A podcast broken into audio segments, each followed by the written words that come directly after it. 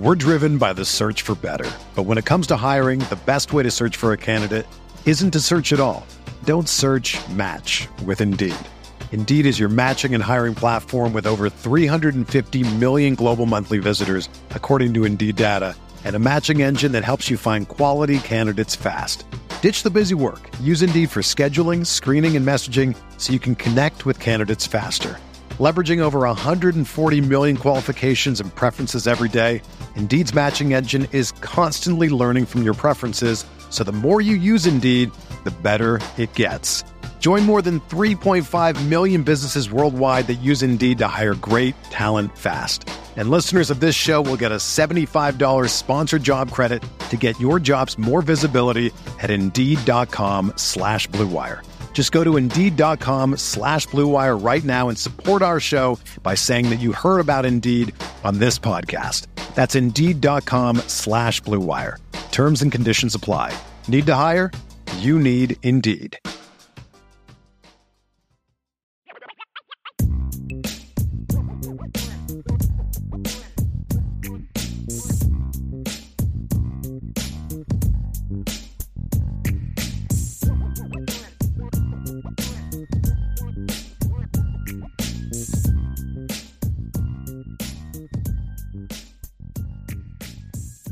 Fellas, it is mailbag time. We're going to get into all these questions. Make sure you're going to keep putting mailbag questions in the chat. We're going to get through as many as we possibly can.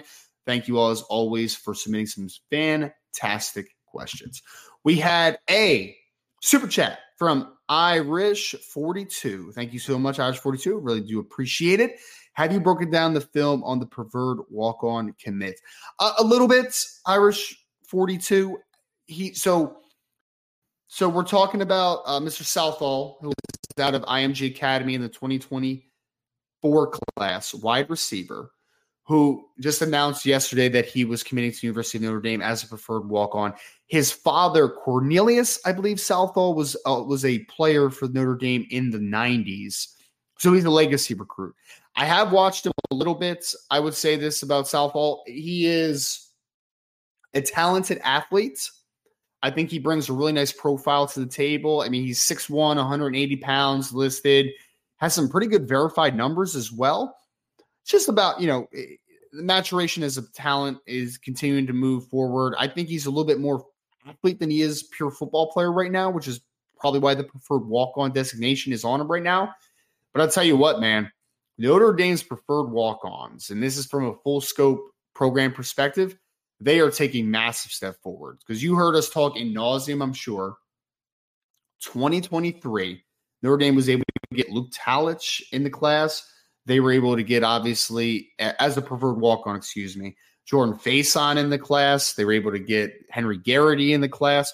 Players that had legitimate scholarship offers. I mean, so uh, because I'm trying to remember the, the offer list real quick. So Luke Talich had offers from Washington State, from Utah, from Oregon State. Jordan Faison had a football offer from the University of Iowa, on top of being a fantastic uh, lacrosse player. So Notre Dame, I mean, they are bringing in some incredible, incredible talent from a preferred walk-on perspective. Think about, forget about just the scholarship players. You know, adding a guy, in my opinion, like a Xavier Southall, like that's that's legitimate, right? Like you're you're getting faster all around the field, even from your walk on program. So I really think that it was a nice get. Again, it's more about development now moving forward. I don't think that he's going to be as as I don't think he's necessarily uh, going to look like Jordan Faison early on. You know, in his Irish career, I remember people were talking about Jordan Faison getting legitimate minutes this year. Like I don't see that from Xavier Southall, but I do think I, I do see a, a talented athlete that I think has some upside moving to the next level. So I was excited about it, man. I think that's really cool. I mean, anytime you get a legacy commit, that's pretty neat. But also, he's a player that has some athletic upside and brings some traits to the table to get excited about. So Notre Dame ups the preferred walk on program. They continue to get stronger everywhere on the field. We're driven by the search for better. But when it comes to hiring, the best way to search for a candidate isn't to search at all. Don't search match with Indeed. Indeed is your matching and hiring platform with over 350 million global monthly visitors, according to Indeed data, and a matching engine that helps you find quality candidates fast. Ditch the busy work. Use Indeed for scheduling, screening, and messaging so you can connect with candidates faster. Leveraging over 140 million qualifications and preferences every day, Indeed's matching engine is constantly learning from your preferences, so the more you use Indeed, the better it gets. Join more than 3.5 million businesses worldwide that use Indeed to hire great talent fast. And listeners of this show will get a $75 sponsored job credit to get your jobs more visibility at Indeed.com slash BlueWire. Just go to Indeed.com slash BlueWire right now and support our show by saying that you heard about Indeed on this podcast. That's Indeed.com slash BlueWire. Terms and conditions apply. Need to hire? You need Indeed. The game Notre Dame fans have been waiting for all season is here as the Fighting Irish get ready to play the Ohio State Buckeyes. And if you're still looking for tickets to this titanic battle, Game Time is the place for you. They take the stress out of buying tickets. Game Time is the fast and easy way to buy tickets for all the sports, music, comedy, and theaters near you. With killer deals on last minute tickets and their best price guarantee, you can stop stressing over the tickets and start getting hyped for the fun you'll have. Forget planning months in advance. Game Time has deals on tickets right up to the day of the event. Get exclusive flash deals on tickets for football, basketball, baseball games, concerts, comedy shows, theaters, and more. The Game Time guarantee means you'll always get the best price. If you find tickets in the same section or and row for less, Game Time will credit you 110% of the difference. It's the fastest growing ticket app in the country for a reason. Get images of your seat before you buy so you know exactly what to expect when you arrive. Buy tickets in a matter of seconds, two taps, and you're set. Tickets are sent directly to your phone so you never have to dig through your email. Snag the tickets without the stress with Game Time. Download the Game Time app, create an account, and use code IRISH for $20 off your first purchase. Terms apply. Again, create an account and redeem code IRISH for $20 off. Download the Game Time app today. Last minute tickets, lowest price, guaranteed. That's gametime.co. We had another super chat. This one was from Isaac Atkins. Isaac, thank you so much. I think Notre Dame wins the matchup in the trenches, which wins the game 28 to 17. Well, Isaiah, we'll be able to we'll be able to break down obviously the game throughout the week. What I'll say about this is I understand Notre Dame's like for Notre Dame fans' concern. All right, and I'm having some connection issues. We'll just have to work through it, folks. My apologies, as always. Winning in the trenches, Ohio State. I'm much more worried about Ohio State winning in the trench, winning in other spots of the trenches. I've watched Ohio State over the first couple weeks. Ohio State's offensive line is very good. I mean, sorry, Ohio State's defensive line is very talented. JT Tuimoloau, excuse me. Jack Sawyer is a talented kid, although he hasn't really put it together yet. You have Michael Hall, who's a talented football player inside, Tyleik Williams, Ty Hamilton. You have a really good defensive line for Ohio State. Very talented. Offensive line wise, I don't know what anyone has seen over the first couple games that would make me feel worried about Ohio State's offensive line. So I, I, I just push back Isaac for me. Like I, I push back at least halfway there. Does Ohio State's defensive line worry me in some instances? Sure, it does. I mean, in some areas, like I worry a little bit about Pat Coogan, Zeke Correll, and Rocco Spindler working against Michael Hall and Tyleik Williams on a snap to snap basis. Sure, but am I worried about Josh Fryar and Josh? I think it's Josh Simmons, the transfer from San Diego State, and those types of cats defending Notre Dame's defensive line. Not necessarily. I think Notre Dame has a lot to prove still with the defensive line, but I'm not necessarily worried about it. So, I mean, yeah, we'll, we'll see. I, I, just I, I push back. I, I, don't think that the advantage is going to be won by Ohio State convincingly. Yeah, um, yeah. So that's just my perspective, Isaac. We'll, we'll, we'll be able to work through it the rest of the week, but I, I mean, I, I, don't know. I haven't seen. I just personally haven't seen anything from Ohio State's offensive line that makes me look at it and say like, "Oh man, they're they're going to win the battle convincingly." I, I just don't see that. I think it's going to be a good football game. I think it's going to be competitive on either side. I also just I don't think it's going to be an 11 point outcome in this instance, right? Like 28 17. I think for me, it's like more, you know, I think it's going to be a close game going either way. I do agree with you, though, in the sense that I do think that who wins in the trenches is going to be the difference potentially in the football game. I think we see eye to eye there. I just don't know if I would say that Ohio State has like the clear advantage. So hope hope that makes sense. But yeah, it'll be interesting though, Isaac. I hope you tap in the rest of the week, man. We'll be able to break down all the great players Ohio State has, all the great players Notre Dame has, and how everything stacks up. So thank you for the super chat though, man. I, I, I really do appreciate it. Thank you so much. We had our weekly question from John Marinovich. Odds they flip Caleb Beasley, or he flips Caleb Beasley. I guess it's talking about Deuce Knight being a Tennessee kid or being a Mississippi kid that has the Southern ties, whatever. John, I, I, know, I know people keep asking about this one, right? They keep asking about Caleb Beasley and they keep asking about Justin Scott. For me, like this is this is where I am with these two players, and this is kind of where I'm going to end it. Right? Is that I keep the, these players are the two that keep getting asked. The Caleb Beasleys, and I get it. Caleb Beasley definitely had or has interest in Notre Dame. Justin Scott obviously had interest in Notre Dame at one point.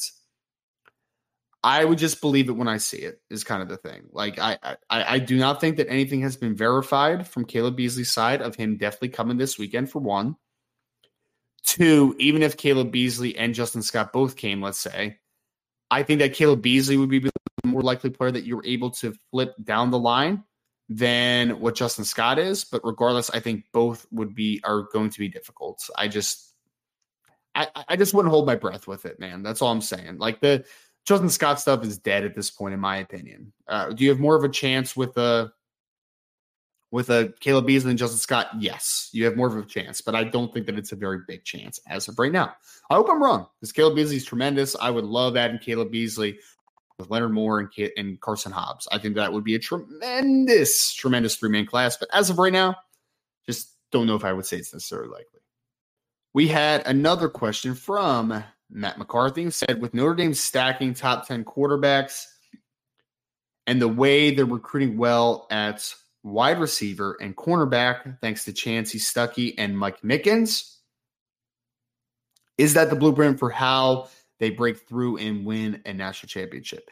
I think it's definitely part of it, Matt. It is, yes. I, I think that those are because what are the positions that Notre Dame's always recruits well? Offensive line, tight ends, mm-hmm. running backs for the most part, defensive line for the most part. I mean, Notre Dame has recruited those positions really well. Quarterback, mm, I think I would say it's more been of a development issue, but regardless, adding talented quarterbacks is always paramount. Wide receivers and cornerback recruiting at times have been an issue. It's been a little bit of an issue. So I look at those positions and say, yes, I think that that is the big recipe for Notre Dame taking it to the next level. The position that you have had some weakness on in past from a recruiting perspective, if you're able to turn that out, turn it and cut the gap, if you're able to cut the gap between what's the great you know the Ohio States and, and Alabama's at the wide receiver position, for instance, cornerback recruit, um, you know, defensive back recruiting, cornerback recruiting, that Ohio State and LSU and those types of schools have done in the past, then you're closing the gap on them. Because honestly, I, I, think back to the 2020 game for me from Notre Dame when we played, when Notre Dame played Alabama in the playoff. I didn't think that Notre, Alabama had a big advantage in the trenches. I didn't. I think Notre Dame's offensive and defensive lines played pretty good in that football game. I think the biggest advantages outside of quarterback, but the biggest advantages that that Alabama had in that football game, in my opinion, was on the perimeter. I mean, like Notre Dame just was not able to withstand Devonta Smith and be able to make plays in space enough. Like they just weren't able to do it. So yes, cornerback recruiting is something that's taken an uptick, and I think Notre Dame needs to continue to bolster that position. Quarterbacks, obviously, outside pass rushers. And that goes to most spots, though, Matt, as far as like what is the recipe for success? The recipe for success is to make the the most important positions the strongest. And Notre Dame is always going to be offensive line. But what are the premier positions? The premier positions on a mm-hmm. football field in today's game, anyway quarterback, cornerback, wide receiver, outside pass rushers. Those four, that they matter. They matter so much. And I think that Notre Dame closing the gaps in those areas, I think will definitely help to close that gap and to take you to the next level. So to your question, quarterbacks, wide receivers, cornerbacks, I think that that is part of the recipe. It's not the only part of the recipe, but I think it's a major aspect. I would 100% agree. We had another one, another question. This was from Chen Boats, who says, IB, how do you think the Notre Dame coaching staff compares to Ohio State? That's another question that we'll kind of dig into more because that's like the biggest thing about matchups is that it's not just about a player to player matchup or position to position matchup. It's also about coaching matchups. I mean, I talked about that a lot against NC State, where you know Al Golden need to have a great game plan against Robert Anae where I, you know, Gerad Parker needed to have a great game plan against Tony Gibson. Like th- those matchups matter tremendously from the co- coaching perspective. I think for me, Ryan Day is obviously the more he's been a head coach longer. He's had more success because of that. We'll see. Obviously, as Marcus Freeman continues to develop and he gets to that that that data sets, right? Like you need a, a resume in order to be able to compare those two. But I think Notre Dame's coaching staff will, is is right in that conversation with theirs. I mean, that's yeah. As I look at it and I say, Gerad Parker, I think, has proven a lot of doubters wrong so far. He's looked very good throughout the first four games. Al Golden, although I did not like the game plan that Al Golden had in the entirety against Central Michigan, defense has been pretty good uh, for the most part. You know, it's been pretty good. I think that Notre Dame's got some really good coaches on this staff. I think Ohio State's got some really good coaches. I think it's going to come down to again Ryan Day versus Al Golden, offensive coordinator versus defense coordinator. Well, I should say play caller versus defense coordinator, whatever. And then it's going to come down to Gerad Parker versus Jim Knowles. Those things are going to matter tremendously. So I really think that coaching is going to be a big layer of this conversation this week, Chenbo. And I think Notre Dame can definitely compete in those areas. I do not think it's a throwaway. And uh, yeah, I know Al Golden worries a lot of people, and I get it, guys. To live by the sword, die by the sword, and that's what the blitz is right now for Al Golden. But we can't discount that there's been some good stuff on defensive film, and it's not just a talent. It's not purely a pa- talent perspective. I thought the game plan against NC State was fantastic. I did. I thought there were adjustments, but I thought that more than anything, like they really pressured a quarterback, did not handle pressure well. So I, I think that it it is about being consistent on a week to week basis, but there's been a lot of good things defensively, in my opinion. I don't think it's been all bad and we should fire Al Golden and everything that people are saying in the chat, you know, from a week to week basis. But yeah, he's a good player, man. Uh, good. He's a good coach, and I think that he has a chance to have a big day against a very good offensive mind, Ryan Day. But we shall see. We'll see in a few days. Mark Avalone says, "Seems odd to me how Notre Dame and USC are very different programs, but seem to have um, seem to attract different types of players. But it appears they compete for same players. How is that?" Sorry, Mark. Uh, let me reread that one more time because I'm a little confused by what you're asking. Zach. Seems odd to me how Notre Dame and USC are very different programs. Seems that attract different. Oh, sorry. So it seems that that would attract different types of players, but it appears they compete for same players. How is that? I mean, how many players have they really competed head to head for over the last two cycles? I mean, when you really think about it, I mean, aside from Kingston and Viliamu-Asa, there haven't been a ton that like it was a Notre Dame versus USC battle. Was USC involved with some Notre Dame recruits that they were targeting? Sure, but I mean, for the most part, the only players that that really matters for is the West Coast kids that uh, USC's targeting, right? Because there's a national perspective and national relevance there. So, uh, Mark, I mean, if there's other examples you want to give to me, like, I, but like outside of like Kingston, it's like, I mean, I guess Peyton Woodyard was pretty high on both schools at one point before going to Georgia and then flipping to Alabama, right? But I mean, other than that, I wouldn't say there's been like a ton of one-to-one battles over the last couple years. I mean, maybe historically we can have that conversation, but for me, it's you know, I, I think that Notre Dame and USC have only really attracted California kids for the most part, or West Coast kids. Like I, I just don't think that that's as prevalent. Prevalent, excuse me, can't speak.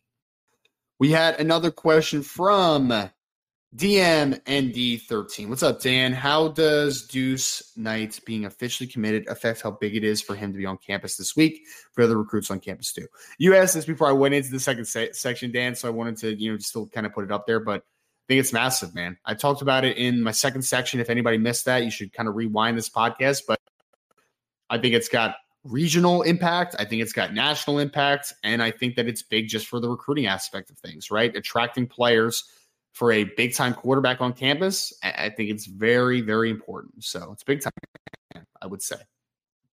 Brian Hockney was bringing up his chats. I'm sorry. Brian Hockney says, Who was the last big recruit we landed from Mississippi? So there was a cornerback a couple years ago that committed to Notre Dame. I can't remember the guy's name. It wasn't Landon Bartleson. That was the kid that got kicked off. Can't remember the kid's name. I can try to find it in a second here, but so Notre Dame signed a cornerback in the 2019 class out of the state of out of the state of Mississippi. Before that, they hadn't signed a commit out of the state of Mississippi or recruit out of Mississippi since 1996. They did it in back-to-back classes, 95 and 96. Jarious Jackson was the last probably guys that I would say was a big time recruit out of the state of Mississippi. Obviously, he was a very yeah, Caleb Offord. Thanks, John. Yeah, so Caleb Offord was the was the cornerback that they got in the 2019 class out of the state of Mississippi. Before that, they hadn't signed someone since 1996. So that has been a long time, obviously. I mean, we're talking about three players since 1995 that have come out of the state of Mississippi. But before 2019 and Caleb Offord, they hadn't gotten a guy since 1996. So it had been a long time. So uh, I would say, but the biggest thing for me is that, you know, like Caleb Offord, you know, was a three star cornerback coming out of state of Mississippi that had tools to work with. He wasn't a big time guy to your question, Brian. The big time guy was dating back to the late 90s when you got a guy like a, you know, uh, Jarious Jackson. Like that was the last big guy from state of Mississippi. That's why this is so big. It's it's it's outside of just talented quarterback, you know, with a big ranking in the class. It's for me that you got a player that you haven't had a ton of success in that area in a, in a long time, right? I mean, and, and I don't think Mississippi is going to be a spot that Notre Dame makes a living off of, but they maybe could tap into it more frequently now that you have a name quarterback that's coming out of there. I mean, it's going to make it more prevalent, not even from just the Southeast perspective, but from the Mississippi perspective. There's ever a guy like that as well. So, yeah, I mean, it's been a very long time to the question. Great question, though. Next question is from John Marinich, who says, How active a recruiter will Deuce be for us? I've already seen it, John. Go on Twitter. If you're on Twitter or X or whatever the heck the kids are calling it these days, Deuce is going to be a big time recruiter. He's like a subtle kid. I he he talks, but like he's he's kind of a, a reserved kid, is how I would kind of phrase it. But again, six five quarter, six four and a half, six five quarterback, Southern kid, big ranking that's going to attract a lot of players. And then you tap into also that he's a he's a funny kid, he's got a good personality. I think it's going to attract a lot of players, and I think that he is going to recruit his butt off. I and I think that that's a big reason why he's coming this weekend. I think that makes a lot of sense. We had another question from Rob M. It says, "Do you think recruiting will take off in the cycle now, Brian? I was sweating defense more, to be honest." Uh, so obviously, I know you phrase this for for Brian Rob, so I don't know if you want to ask him a little bit later in the week. But for me, like eh, eh, you you were in a little bit of a lull as far as you got Nate Roberts, David. Well, you got David Dixon super early. Then you got Nate Roberts, which was a great get, and then obviously he ends up decommitting. You got Justin Thurman in the class, but you've been in a really good position with a bunch of recruits for Notre Dame. I mean, I, I talked about Owen Strebig. I talked about James Flanagan, Creed Thomas on the defensive side of the football. Ivan Taylor. Like you're in a good spot for with a lot of dudes in 2025 class, but there have been a lull obviously in guys pulling the trigger as often in 2025. So I think that this could be a, a starting point for for the next step of getting some guys to pop. Maybe even this weekend. Like there's a couple kids that if they pop this weekend, I would not be surprised at all in the 2025 class. So I think that this can now kind of jumpstart things, Rob. I still have my concerns about, you know, a couple spots, you know, like defensive line recruiting. I think there's still some questions I have. Linebacker recruiting, I feel okay about, but it's, you know, about, you know, really pushing for a couple of the top guys. There's some concerns still, but there's a lot of good happening in 2025 behind the scenes. So I really think that Notre Dame is going to make a big step here as they get their five, you know, four star with five star upside quarterback in Deuce Knight. But it's a great question. Michael Johnson says, "Can we flip other wide receivers and tight ends?" Michael, I would say this because I, I, assume this is talking about 2024. It's possible, yes. I think that Notre Dame's going to do their homework at wide receiver. I think they're going to do homework at tight ends. I do. So, is it possible? Yes, it's possible. Who exactly are those guys? That's another conversation points, point, and I'm sure that we'll have a deeper conversation about that in the future.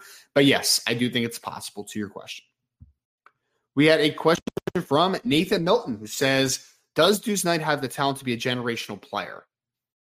Yes. I mean, I mean, in a vacuum, yes, Nathan. I mean, he's again, he's to be, in my opinion, six four and a half, six five, 225 pounds, has a strong arm, one of the strongest arms in the 2025 class, but just in general, really good athlete as well all the talent there to be that type of kid. But I think the the generational thing is tough sometimes. I mean, because you asked me, does he have the talent to be generational? Yes, he has the talent to be generational. But there's a lot more that goes into being generational player than just the talents, especially at the quarterback position. Was Trevor Lawrence a generational player just because of physical traits? No, it was because he had leadership qualities. He was also smart. Like a lot of things go into it, especially at the quarterback position of being a generational player. So talent wise, is Deuce Knight potentially generational? Could he become a generational player based upon talent? Yes, I would say that. But if he does become it, it's going to be because of a lot of other factors too. It's not just going to be because he's big and strong and fast. It's going to be also because he's a great leader. He has a great head on his shoulders. Could he show that? Could he be that? I think he can but I think that it's it's a, it goes a lot further from just talents. So I hope that makes sense. It's a little bit more of a full package conversation for me. We had another question from DM13 uh, ND13. Thank you so much. When is the last time the first three commits in the in the class were all from the South and even Southeast? Florida, Florida, Mississippi isn't normal for Notre Dame. Even the decommit was in the South too. Dan, I mean, I was literally trying to like rack my brain about it. I really like it's it's it's tough, right? It's tough because it hasn't happened often, if ever. I am probably going to be that weirdo that does the uh, does the research to try to find out the answer. I'm sure it's happened. I'm sure it's happened, but it definitely hasn't happened recently. No chance it's happened recently. I mean, I trying to think back to so like 2024, you obviously CJ Carr. Well, actually, your first commit in that class was Brett, Brandon Davis Swain, who's a Michigan guy. So you got a couple Michigan guys. You got a lot of Midwest and Northern guys. A lot of Midwest and Northern guys. 2023, the early guys were Brenan Vernon, Ohio, right? You got Keon Keeley as one early guy in that class as well. But the first three guys being Southeastern guys, it's got to be a long time in. It has to be. I, I don't know the answer to that one though, but I trust me, I will find out because I'm a weirdo who will do a lot of research before bed. It's going to happen, but it's definitely been a long time. I would say that very, very strongly that it's been a long time. From Ty C, who says Brian and Ryan, just Ryan now. Does Deuce's Deuce Knight's skill set match the current offensive scheme, or will the coach's staff need to make changes to take advantage of his skill set? I don't change, I wouldn't say change, right?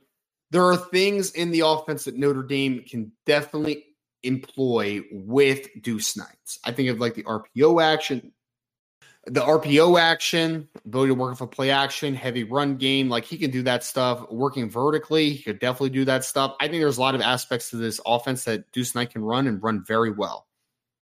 But for me, it's like it's all about wrinkles to the offense. There's going to be some things that I think you do more with Deuce Knight than you'll do with CJ Carr, for instance, with Sam Hartman, for instance, for with Kenny Minchey, for instance. Like there's just different things. Like maybe I'm going to move the pocket more. Maybe I'm going to, you know, a little bit more RPO action because of his ability as a runner. You know, you run the the zone read stuff off of the run action. Like there's a lot. I think there's just more things that you can that you're going to try that maybe you necessarily wouldn't try necessarily. But I don't think you have to change your offense, right? I don't. I don't think I don't think that you have to necessarily change what you're doing. It's just about adding some different wrinkles that take advantage of his skill set completely. For the ones who work hard to ensure their crew can always go the extra mile, and the ones who get in early so everyone can go home on time, there's Grainger, offering professional grade supplies backed by product experts so you can quickly and easily find what you need. Plus, you can count on access to a committed team ready to go the extra mile for you. Call clickgrainger.com, or just stop by. Grainger, for the ones who get it done.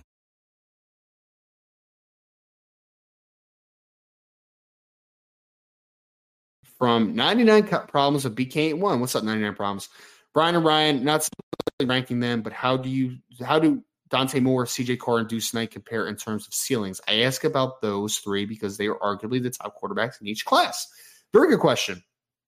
Ceiling wise, if I had to rank CJ Carr, Dante Moore, and Deuce Knight, number one would be Deuce Knight. I think that he has every tool to be fantastic if developed properly.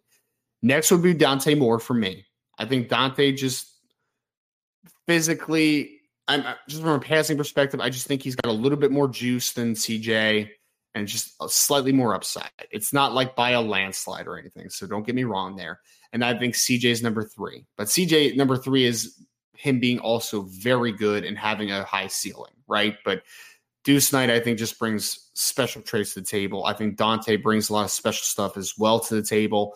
CJ does as well. It's just in a little bit of a different package with CJ, a little bit of a different skill set. So I would go Deuce Knight, Dante Moore, CJ Carr. That would be my list. But it's a it's a good one, man. It's it's it's a great question because again, the floors matter so much in these conversations. Because if you ask me whose floors are the highest, I would probably say, man, actually, Dante and CJ would be fighting for me for the floor conversation. I might even give CJ a slight edge over him.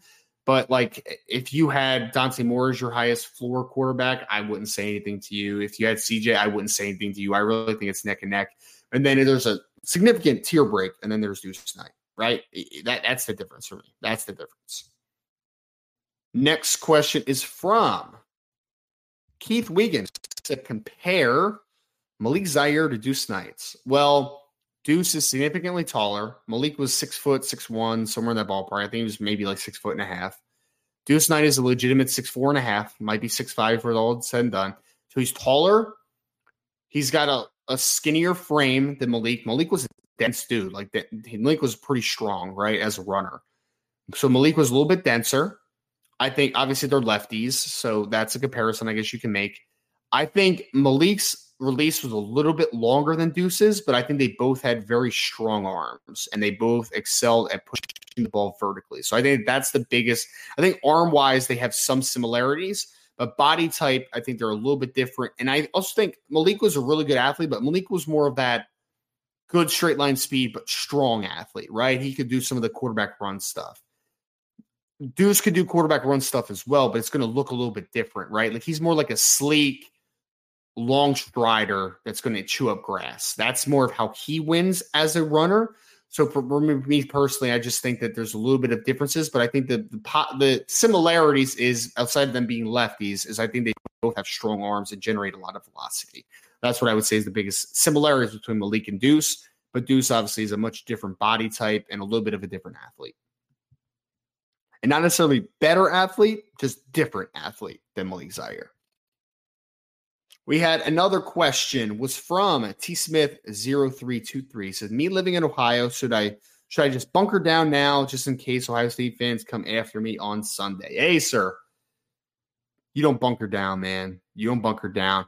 You flash those Notre Dame colors and you wear them with pride if Notre Dame wins this football game this weekend. And if they don't, you still wear them with pride. But if you wear them, you talk some trash while also wearing them with pride. All right. So don't be scared, Smith. Don't be scared, man. Get some friends, celebrate if Notre Dame wins this weekend. We had another question that was from Hold My Shillelagh, who said, Am I right or wrong in thinking that the best thing for the quarterback room moving forward would be for Kenny Minchey to start next year? It's interesting. I mean, would it be best for Notre Dame if Kenny Minchey was the starting quarterback next year? I think that I would say, would it be best? I, I well, I'm gonna say yes, and the reason I say yes is because CJ is going to be a true freshman. I'm a big believer that you don't force true freshmen on the field of quarterback unless they're 100% ready. He might be, so it might be a moot point. But if Kenny Minchey is ready to start and they are, and Notre Dame is comfortable with him as a redshirt freshman, I think that says a lot to the development at quarterback for Notre Dame in the in the in the program currently. So I think that would actually be a great sign. I also think that if you have to go back to the portal, that means that you probably weren't happy with how some players developed, or you lost a player in the class, or a quarterback from the room, I should say. Excuse me. But I think for me, would it be would it be the best possible outcome? I, I would say yes, because it would be you developed a really talented quarterback best, then you still have CJ, you still have Steve Angel. I mean, sorry, you still have um, yeah, you still have CJ Carr, you still have Kenny Minchey. I mean, still have Steve Angeli. Sorry, I'm mixing up my words terribly. And then after that, you're also going to get a player like a Deuce Knight that's going to come in as well. So I I I think that would maybe be best, but that's best as in the where the program wants to get to. I think the program, in theory, would like to just develop quarterbacks from within and keep rolling them out that way. If there's another great quarterback though that's in the portal that says like I want to come play for Notre Dame for a year, am I going to say no? Absolutely not. And does that mean that it's not best for the program? Not necessarily, but I do think regulating the quarterback position to developing it properly would be big for Notre Dame. I do. So yeah, I think that there is merit to both sides, but I think that it would be very beneficial for sure. We had another question from Backup who says, Do y'all think the defense is better or worse than last year? Notre Dame's? I think it's better. 100%. I, yeah, it's better than last year, in my opinion. We'll see against Ohio State if, if it's if it is for sure, and if if it is, if it's significantly better. But yeah, I think it's better, hundred percent look, I know that they didn't play great against Central Michigan, but it's been a lot of good, man. You let up six total points in the first two games. Again, I know it wasn't against great competition, but then you had a great game plan against NC State, a great game plan. So yeah, I think the defense is better than last year. I mean, it's basically all the same players outside of Isaiah Foskey, a year older in the system. So yeah, I think the defense is better. I think it's going to be better. I think that they are a year older, a year mature, and they are playing a little bit faster than where, where, where they were in their entirety. And yeah, so yeah, I think I think the defense is better. We had oh, we already pulled up Isaac's question. Isaac, I just gave you a double super chat there, man. Congratulations there. Wicked Bronco Productions with the super chat. Thank you so much, Wicked. Deuce reminds me so much of a bigger Lamar Jackson. I think he will help us more pull more elite talent out of the SEC country. Any chance with the news? Uh, Justin Scott, Caleb Beasley, and Carter Nelson visit for the Ohio State game. I know Knight is friends with KB. So, uh, Wicked, I, one, Lamar, I think that's going to be someone that he probably gets compared to a little bit just because of the frame and uh, dual threat ability. I don't necessarily see that 100%. I think they're a little bit different of players, but thank you for the super chat on that side any chance? I already talked about it. Like, would it surprise me if Caleb Beasley came this weekend? No, not necessarily. I just, I just wouldn't get my hopes up if he does. Is all I'll put it at. Justin Scott, I, I would be surprised if he even visits. To be honest, I would be very surprised if Justin Scott makes the trip to Notre Dame. So I, I just don't see that one happening. Caleb Beasley is definitely more likely. Carter Nelson, we'll, we'll see right? We'll see if if Notre Dame's able to get him to campus and if they're able to to make headway there. I know they're obviously been keeping in touch with him and all that, so we'll see if if progress is made there. But as of right now, none of those guys have solidified visits. But I know Notre Dame obviously is, is working on some stuff, so we'll see if that happens or not. But nothing is solidified as of today. We had a super chat from Irish 42. Thank you so much. What is your realistic stat line this weekend? Weekend on both sides of the ball. Uh, stat line. Uh, Irish 42. If you're in the chat, what do you mean by stat line? Am I talking about a specific player? Am I talking about uh, what the score projection is? I'm, I'm just I'm a little I, I just want to know what you mean by by stat line. Are you talking about just team totals? I mean, uh, there's a lot that I can go there, right? It can go from players, I can go from team perspective, score perspective. I think Notre Dame has a very good chance to win. Now, I'm not going to say a score yet because we do our score predictions by the end of the week, but uh, I, I think that Notre Dame has a, a very good chance to win. The the over under, I mean because I, I, just saw Jaded Clay say over under. I think the over under was in the 50s, if I remember correctly, as far as what it opened up as. I know Ohio State's three point favorites or whatever. I mean, we'll see if, if that dwindles down a little bit going towards the towards the weekend. But I mean, I think it's just too early for me to even predict what team totals will be and that type of stuff. And I'm definitely not giving you a, a, a score prediction yet, sir. If that's what you're looking for, okay? Just let's just yeah, uh, okay, I'm sorry. So Irish 42 just said yards, touchdown, points allowed, picks, Sam Hartman stats, Audric. Man, that's a lot. That's a lot for a super chat, man. Oh, I'm not going to give you a points. Uh, I'm not going to give you points allowed because that would hurt my yeah 52 over under. I think is correct. I'm not going to give you points allowed because that's going to ruin my score prediction for the end of the week. No, I'm not. Uh, look, look. I will honor this super chat later in the week, Irish 42. You're just going to make me give you too much information. You're going to make me give you too much information early on in this week. We'll talk about game balls where we predict stats. We'll talk about score predictions. We'll talk about keys to victory. All that stuff's a part of it, right? I predict, and breaking news here, I guess. I predict Notre Dame wins this football game. That's that's my prediction as of right now. That's the only prediction I'm giving you, though, sir. But trust me, We'll talk about all that and we will make sure to honor this super chat. But I do appreciate you very much, sir. Jason, I, I can't, I, I'm not going to blow this, man. I'm not going to blow this. This is a big week for us, all right? It's a big week, and I'm not going to give you all too much information on a Monday, okay? Not going to do that, sir. Not going to do that. Respect it. Respect the process. But thank you so much for the super chat, Irish. I'm sorry that that was a big disappointment for you. My apologies. Uh, Rob good. Crazy question. With him being a lefty, does this mean Notre Dame needs to recruit offensive linemen accordingly, meaning right tackle is the blind side? It's a great question and an understandable question, Rob. My answer is no, though, because I believe that the the the difference between left tackle and right tackle have dwindled over the years. It's no longer a situation where you need a great left tackle, and your right tackle can just be not good, and you can figure it out, and he could just be a big bruising guy, and you just figure it out that way.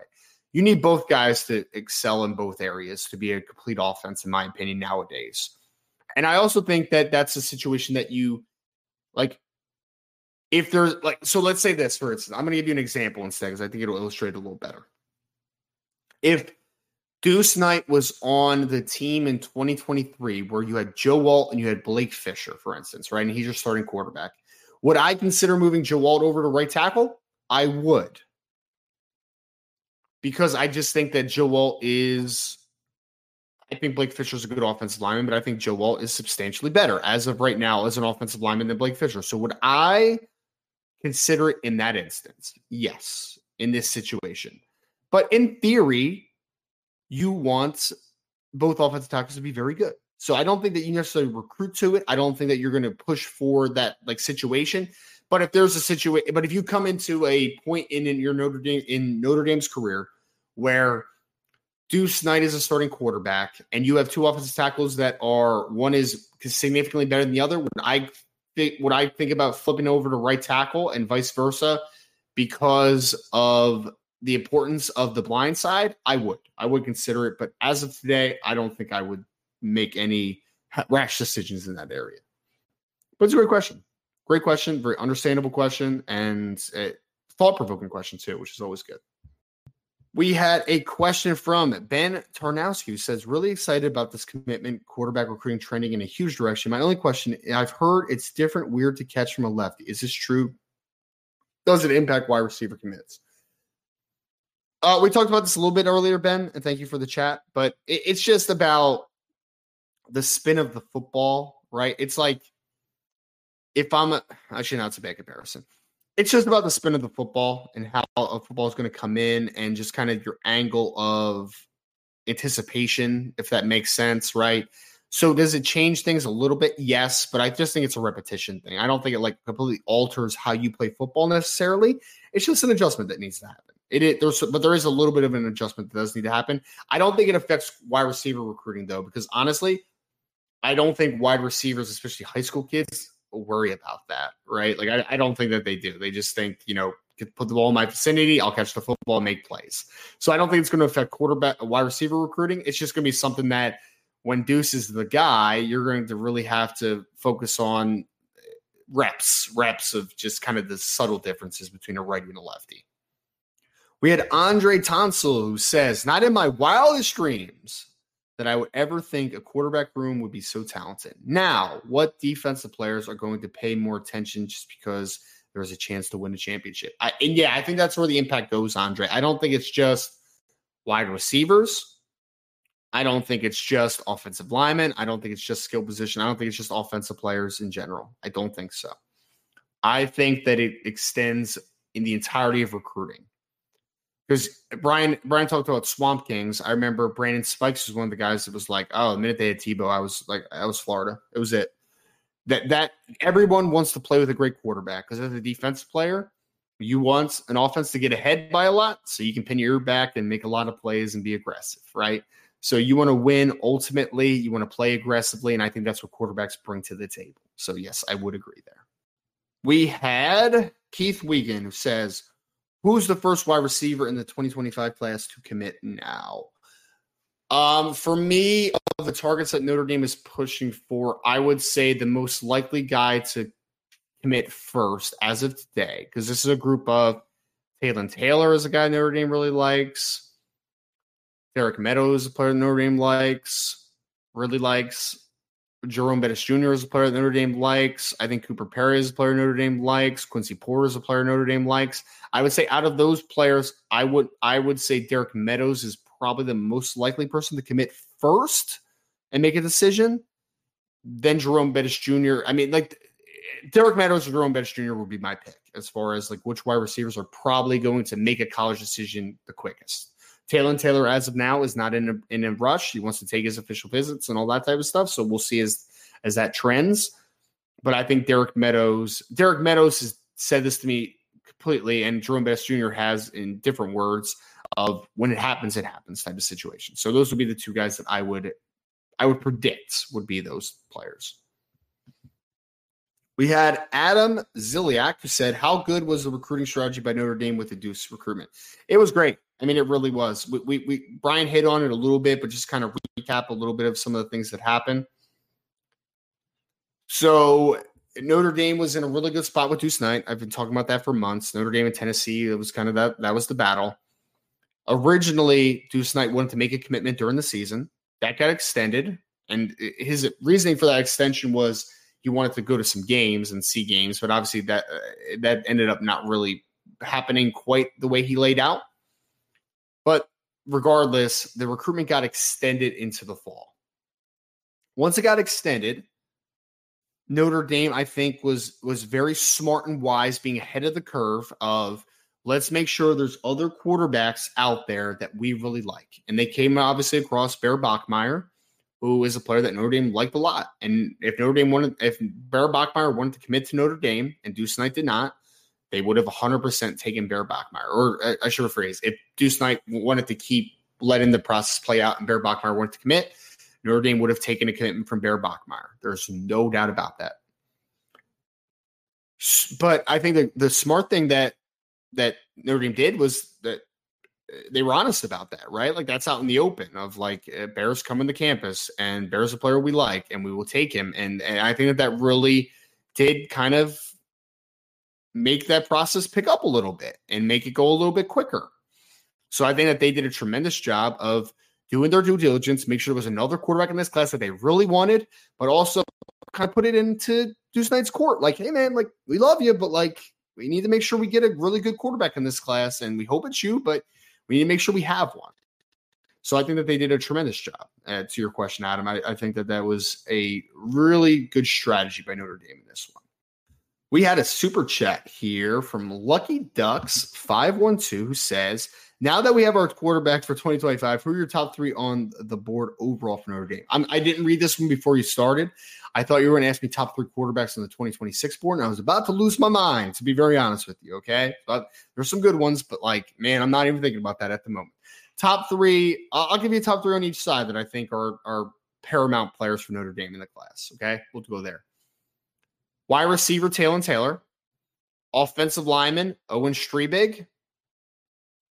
And wide, uh, sorry, and tight end, James Flanagan would be the three that I would pick as of right now that are like, let's get them in the class if we can. Because Taylor's a guy they love. Notre Dame obviously lost the commitment from Nate Roberts, to tight end in the class. So James Flanagan has become an even more key member potentially of the 2025 class. And Owen Strebig, I think, is an absolute star at offensive tackle. So get those three in the class offensively.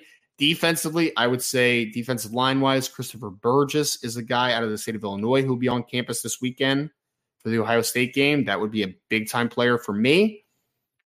Defensive back wise, like I mean, I, I don't think I could just pick one, honestly. Like, I mean, if they ended up with Ivan Taylor, Jadon Blair, Ethan Long, like any combination of of those types of players that are on the board. I mean, Kendall Daniels, like there's so many good safeties on the board. I don't think I can necessarily pick just one there. Cornerback, again, you have Dallas Golden on the board. You have you have Devin Williams on the board. You have uh, Dorian Brew on the board. You have Creed Thomas on the board. I would say for me, get whatever best corner you can get in this class. Get Anthony Sacca at linebacker, and then get Christopher Burgess at defensive ends. Those would be a few of the players that I think are premier players that Notre Dame really wants in this class potentially. But thank you so much, Lucky Ducks, for not asking me about 2026 quarterbacks. I appreciate you, sir. Yeah. Hey, man. I've been asked before about like classes two years in advance. So I appreciate you, man. Really do. Very much. All right, we had another super chat. This one was from Matt 2011 GT. Thank you so much for the super chat, Matt. Appreciate it very much, man. In your opinion, what position needs the most attention in 2025? Based upon where they are today, I would say defensive line needs the most attention for me. I think safety is in a very good spot for several guys. I think cornerback will be just fine. I think linebacker will be end up being just fine. Defensive line, I have a couple question marks. I think that defensive line needs some attention for sure. I think offensive line, I feel really good about where Notre Dame is with several guys. I feel good where they are with James Flanagan at tight end 2025. And I think wide receivers will figure itself out. You already have your quarterback, you have a running back in the class as well. I think defensive line is the spot that I say, let's get some clarity on what players are trending to Notre Dame and what players we're pushing for. That is the position for me, Matt, that I have – not the most concerns, but I think that needs the most attention moving forward to your question. And hopefully I, I took that one in the right direction that you were intending it to. But it was a great question, regardless. And Anthony Sacca is a very large human. You are you are correct. I would 100% agree with that.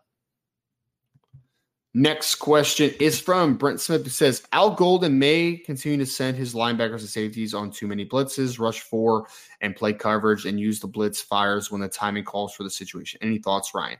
Brent, I, I have a lot of thoughts about it, man, because it's it's a double edged sword. It is. I called defenses before, and I was a guy that did not want to blitz much, right? Like I only blitz, I blitzed when it was more out of necessity than not. As a defense coordinator, most of the time you would rather not blitz if you didn't have to. I mean, if you were good enough to just line up and just be a little bit diverse with what you're showing up front and the secondary, like that stuff usually wins a lot. Al Golden is clearly very comfortable with being an aggressive style defensive coordinator. There are two ways that that could go.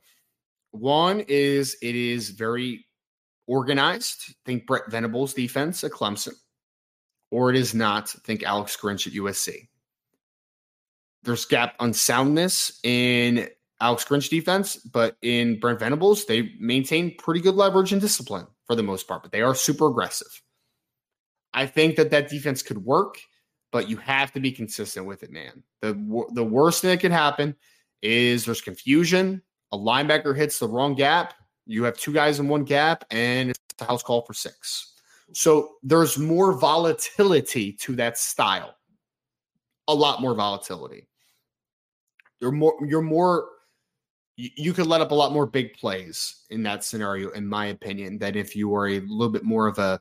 I don't call it passive, but like a, a little bit more of a reserved defense, I guess. Uh, a team that's a little bit more like, let's keep things in front of us and not give up big plays and not be overly aggressive on the second level. So the volatility is there. I'm okay with it against certain teams. I think that it will come back to haunt Notre Dame at some points as far as lighting up a big play or maybe in a big moment. So I'm not necessarily on board with it, but it's the reality we live in. And the reality is, is if that if Notre Dame is well coached and consistent with it, it can be successful. But you are putting yourselves in some bad situations if you are not consistent. If you're not consistent, then you could be in some very tough situations. So that's kind of my thoughts on that. It's a great question, though, man. I, and I completely under, I completely get the hesitation with it. I completely do. Bobby S said, just got on here. Any news or updates on the surprise recruit expected to visit Saturday? Bobby, who is reporting that? Can you can you tell me like if you want to message me on Twitter at Rise and Draft, if you want to put something in the chat, I'd very much appreciate that. Uh, Notre Dame uh, Notre Dame is doing their due diligence to get a lot of really talented recruits on campus. I will say this: that there's forget it. I'm not even going to say that, but um, I, I, would actually like to know who's reporting that though, if you if you wouldn't mind. No, no, I'm not going to bash anyone. I'm just more curious than anything. So if you want to drop me a DM or if you want to drop me, okay, got it, got it. Someone just put it in the chat. I guess I'm not overly surprised at that one. So yeah, well, keep updates. If there are any surprise visitors, we'll let you know when the surprise visitors are there. Okay. Thank you very much. We had Bobby S also said Gerby committing this week would be an add another huge boost. Any chance was his plan to get the hype energy for Ohio State? I don't think that that was his plan, Bobby. Like if you're asking me, would that be his plan? I don't. I wouldn't buy that. I think Gerby is just like. I think he's marching the beat of Gerby's drum, man. I still think Notre Dame is ultimately probably going to win that one. I think that they're in a, very good spot with him. Just eh, we'll see when it happens, right? I, I I don't think that it's necessarily like a tactical thing to like upset Ohio State, though. I don't. I just think that Gerby is just going to make a decision when Gerby wants to, which it's his decision, so he can do that if he wants. So yeah. We had a question for another question for Bobby S. Bobby had a lot of great questions here, man. You had a lot of great questions. Let me sure I didn't miss anything in the chats. Yeah, yeah. Yeah, yeah. Big Jim, I agree with you about Michael Roski, by the way. He's a very talented player. Bobby S says over under commits the next three weeks from 2024, 2025 class, two and a half. I'm going to say public commits under two and a half over the next three weeks. Would I be shocked if it was over three silent commits? Wouldn't be shocked. Wouldn't be shocked. But I would say under under two and a half for public commits, which obviously is, I think, more pertinent to this conversation. We had our next question was from Jaded Clay, who says, Should Jaylen Sneed be benched after his performance at Central Michigan? No, I don't think he should be benched. I think that Jaylen Sneed needs to play football. And he made some good plays. He made some puzzling ones. He made he had a couple missed tackles. I get it. But that kid needs to play, man. So I, I want him to play. I want him to play. There's this big push by a lot of people. Young kids make mistakes, throw them on the bench, never see them from again. I'm a big believer in fix it and let the kid learn. All right. So let the kid learn is where I am with that one. We had another question. I think we're running down to the end here. If anybody wants to throw in a couple last minute questions, please feel free so to do. Bubadist Wait, Buddha, Bub. I don't know. Live. My apologies. Uh, please put in the chat the pronunciation on this one. My apologies. Ryan, what do you think the percentage of fans in the stadium between Notre Dame Ohio State on Saturday? Uh, I mean, I think it'll probably be 55 45 Notre Dame. In reality, I hope it's closer to 60 40. I mean, I hope. I, I, I still don't have a tremendous I don't have tremendous confidence that Notre Dame is Notre Dame fans are going to show up necessarily, right? So I would say 55 45 Notre Dame split, but I hope it's at least 60 40 Notre Dame. I really do, man. It's a big game, guys. If you all have tickets out there, go to the game. Don't sell them, please. Go to the game. I I I, I plead with you. Please go to the game. Go to the game this Saturday. All right, let me check the chat to make sure there weren't a couple last minute questions because otherwise, I think I have one more question to answer. Uh, Matt, I'm not answering that question. That's a good way to get blocked, though, man. It's a good way to get blocked. No doubt about it. And uh, this might be the last question. We'll see if anybody throws anything last minute. Bobby S says, "What's your realistic 2025 offensive offensive line preference? Would Rowan Byrne from New York be a take for you? He would be, Bobby. For me, the ideal off- uh, Notre Dame offensive line would be a four man class, a four man class of Owen Strebig, Rowan Byrne, Maddie Augustine, and one of Will Black or Michael Roski. I would be a very happy camper. I know people are going to ask about David Sanders. At when David Sanders chooses to visit Notre Dame, then we can start talking about David Sanders. Josh Petty is a guy that I love. I would love Josh Petty in the class, but uh, again, once Josh Petty decides to visit Notre Dame, then we can have a conversation about him. But as of right now, of the players that are interested in Notre Dame, which are some really good ones, that would be my ideal. Would be Owen Strebig, Rowan Byrne, Maddie Augustine, and then one of Will Black or Michael Roski. I would be very happy with that four man class. Very happy. All right, let's double check to make sure we didn't get any more super chats. Any more super chats. And we out. All right, fellas. Hey, before you leave, as Ryan Loftus just said, also, let's go Irish. I agree 100%. Let's get rowdy. Let's get nuts. Let's do everything, man. I, uh, yeah. So before you leave, you can please hit that like button, subscribe to the podcast. It's going to include a Notre Dame recruiting hour for today. We're going to be live every day this week, one o'clock Eastern time to talk Ohio State, Notre Dame, six o'clock Eastern time every night. IB Nation Sports Talk.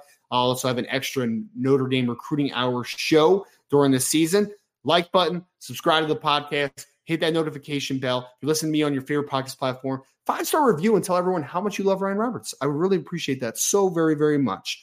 IB Nation, talk to you all next uh, next time here on the Irish Breakdown podcast. Again, you are joined at the Notre Dame Recruiting Hour. Thank you all so much. Talk to you tomorrow.